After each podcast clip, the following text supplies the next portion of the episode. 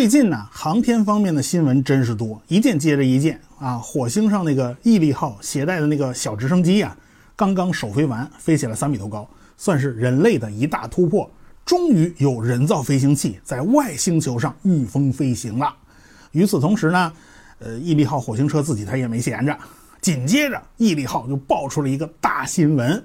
它肚子里自带的那个电化学装置啊，成功的把二氧化碳转换成了氧气，一共生产了五克氧气，数量上刚好够一个人呼吸十分钟啊！这是一个不折不扣的创举。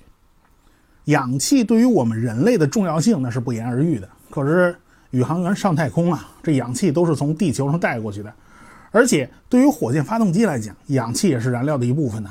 不管是液氧煤油发动机还是氢氧发动机，都是要用到液氧的。如果呢，您绕着地球一圈圈打转转，那随时可以派个货运补给飞船啊，给补充物资。俄罗斯的宇航员波利亚科夫曾经创下了在太空里面连续住居住了四百三十七天十八小时的记录，一年多不下来啊，这个情况也是有的。可是呢，我们人类呢要去火星，那就没办法随时派补给飞船了。这一来一回呢，就要好几年，所有的东西都得自己带啊。每隔二十六个月才有一次发射窗口期，您呢就趁着这个窗口期去了火星了，起码得好几个月才能到火星。在火星上，您得熬到下一个窗口期，您才有机会回来。这一来回一回啊，这时间太长了。要是氧气全靠地球上带过去，那实在是太累了，实在太麻烦了。要知道啊，为了多运一点东西，那燃料就得多带不少。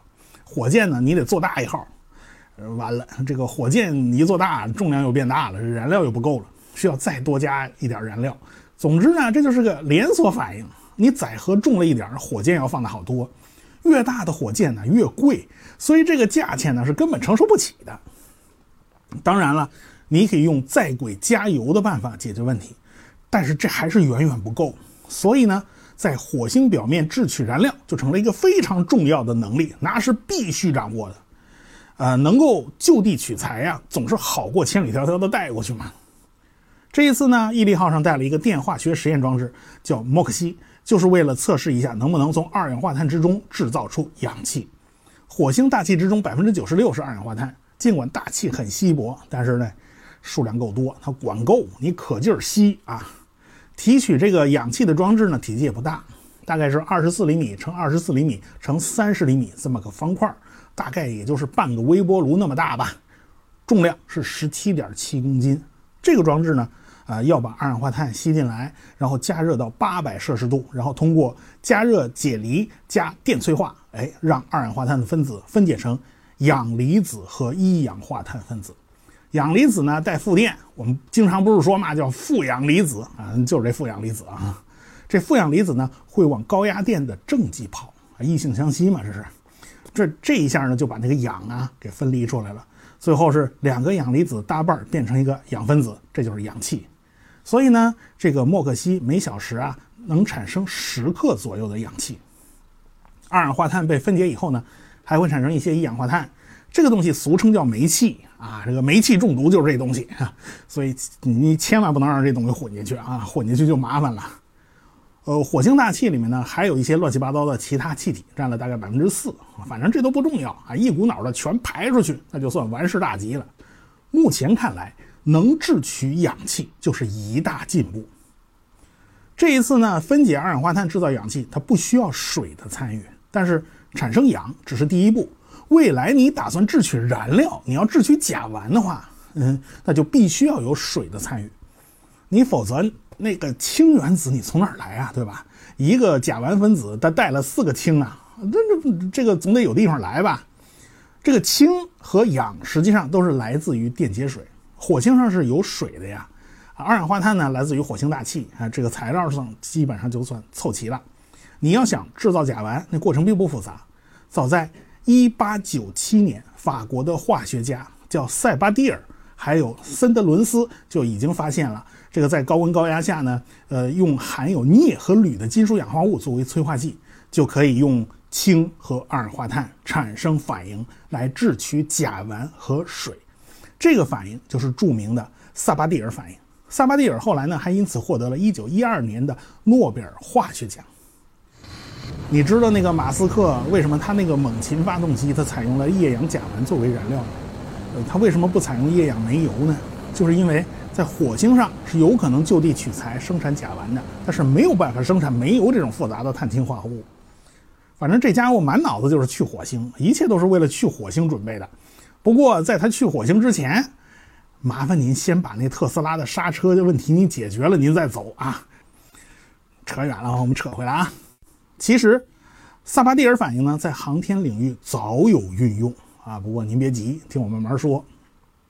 最近呐，海南文昌发布了一系列禁令，什么从四月二十三号到三十号，禁止一切单位、组织和个人进行各类体育娱乐、广告性飞行活动啊。您您能飞的最好都不要飞了。然后呢，禁止细流气球悬挂装置啊，万一跑了不是闹着玩的。而且禁止燃放孔明灯啊，这个政策还挺严。但是当地人呢，早都习以为常了啊。但凡政府一出这样的公告，那就说明文昌发射场要发火箭啊。没错。长征五 B 遥二火箭呢，经过垂直转运，已经矗立在了发射架上了。四月二十九号上午就要用这枚火箭来发射我国天宫空间站的核心舱，大家记得到时候看电视转播哦。天宫空间站呢将保持长期有人居留，比过去的天宫一号和天宫二号有人居住的时间呢都要长，所以资源的循环利用也就更加重要了嘛。啊，据了解啊。天宫空间站是配备了一套萨巴蒂尔反应装置的。过去空间站的氧气呢，一般是来自于电解水，氢气呢就就腐蚀废物嘛，就用不着了，就直接排放掉。人呼吸产生的二氧化碳呢，呃也是没有用的，要用氢氧化钾或者是氢氧化锂把它吸收掉。但是现在看来啊，这么干就有点太浪费了啊，现在就不能这么干了。现在把人呼出来的那个二氧化碳收集起来。和电解水多出来的那些氢啊，咱也别浪费，咱给我混在一块儿，然后利用萨巴蒂尔反应变成水和甲烷，那水就可以循环再利用啊。那甲烷呢，你愿意排放掉，你就可以排放掉。不过呢，一个甲烷分子带了四个氢原子，你排出去的话，氢元素还是白白损失了。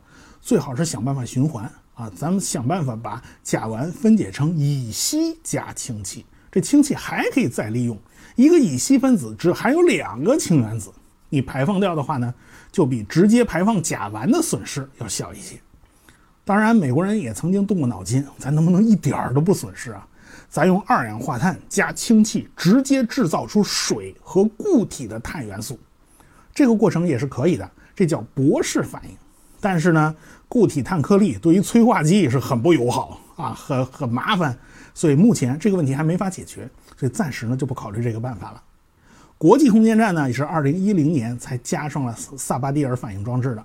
我们的空间站因为是全新的嘛，而且规模也不小了，所以从长远考虑，肯定是一步到位比较好啊。直接上个萨巴蒂尔反应装置啊比较合算。